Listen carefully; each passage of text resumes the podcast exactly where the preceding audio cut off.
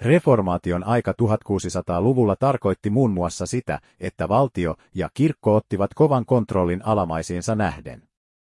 Aikakausi korosti sitä, että yhdenkin henkilön tekemä synti, rikos, saattoi uhata jopa koko valtakuntaa.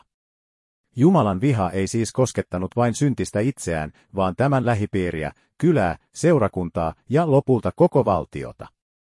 Aikakauden oikeusohjeena olikin muun muassa Mooseksen laki kaikessa ankaruudessaan. Jos joku oli erehtynyt poikkeamaan kaidalta polulta, odotti häntä maallisen tuomion lisäksi kirkollinen häpeärangaistus. Erityisen tuomittavaa oli kaikenlainen taikausko. Näitä tapauksia käsiteltiin muun muassa rovastin tarkastuksissa ja tietenkin myös käräjillä eli kihlakunnan oikeudessa. Esimerkiksi vuonna 1640 maaherran käskystä tutkittiin kihlakunnan oikeudessa niitä tekoja, joita Erik P.O. Jumala oli harjoittanut Halikon kihlakunnassa.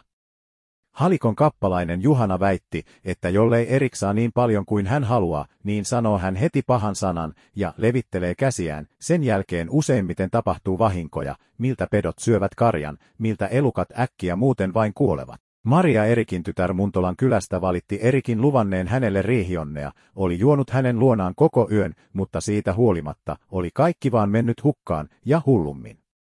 Sitten oli mies vielä kehuskellut saavansa kenen naisen hyvänsä omakseen. Edelleen oli Erik tehnyt rautatangolla reijän navetan ikkunan alle ja pannut kananmunan siitä sisälle väittäen, ettei navetassa nyt ainakaan vasikka kuole. Kuitenkin kaikki kuolivat heti sen jälkeen. Toisaalta Lapfjärdin käräjillä lokakuussa 1707 oli esillä erään Helkan tapaus, jota myös syytettiin eräänlaiseksi noidaksi. Käräjäkirjaan jäljennettiin tuon ajan suomeksi hänen taikasanojaan, jotka kuuluivat muun muassa seuraavasti. Mähiäinen mättä kanda ilman lindu liatengin, monen kukkasen kuust, monen helmän helpäst, umpi betuliasta tulo, näti laskilätisto, kahat kuldat kaivalosta, sipikuldanen kaivalosta, sipikuldanen kädestä, jolda voiteli voitavita, pois pahat pajetkon.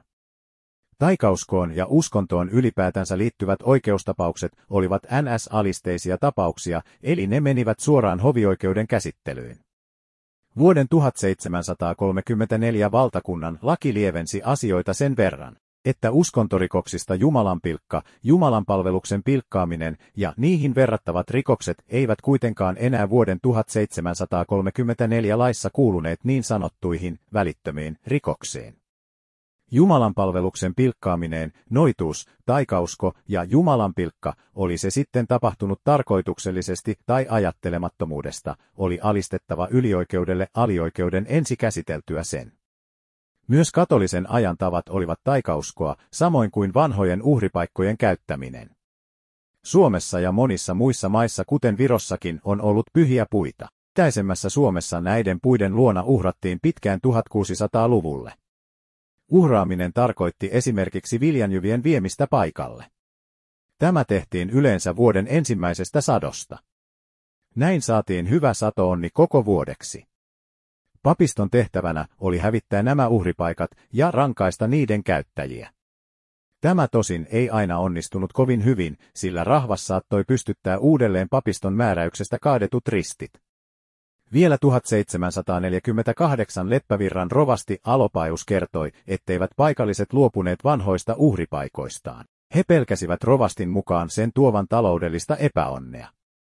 Toisaalta esimerkiksi Lohjan keskiaikaisessa kivikirkossa voi nähdä maalauksen, jossa esiintyy omituisen näköinen taruhahmo.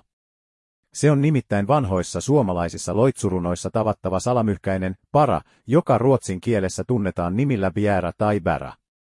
Tämä kissaeläin oli noidan velhomaisilla keinoilla luomaolento, jonka avulla hän otti maito, ja voi onnen niiltä naisilta, jotka eivät ymmärtäneet sellaisia noitatemppuja, joita tarvittiin paran muodostamiseksi ja luomiseksi. Para voi tehdä useilla tavoilla. Yksi niistä oli ottaa pääsiäisaamuna vanha pesuriepu ja käsillä pyörittää sitä pöydällä. Sitten tuli kolme kertaa puhaltaa siihen ja lukea isä meidän, jonka jälkeen olento alkoi elää ja väriltään vaalean harmaana sekä karvaisena juosta ja hypellä lattialla. Toinenkin tapa tiedetään. Siinäpä tehtiin monivärisillä tilkuilla täytetystä lapsenmyssystä.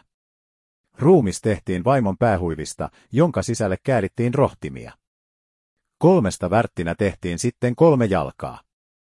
Keinopäähän kätkettiin öylätti, jonka joku vanha vaimo herran ehtoollisella käydessään oli salaa ottanut suustaan säästöön. Tämän jälkeen para vietiin kirkon eteiseen, jossa se sai olla hetken. Sitten olentoa kuljetettiin yhdeksän kertaa kirkon ympäri samalla, kun lakkaamatta hymistiin, synny para. Lopulta para sai hengen ja alkoi hyppimään kolmella jalallaan.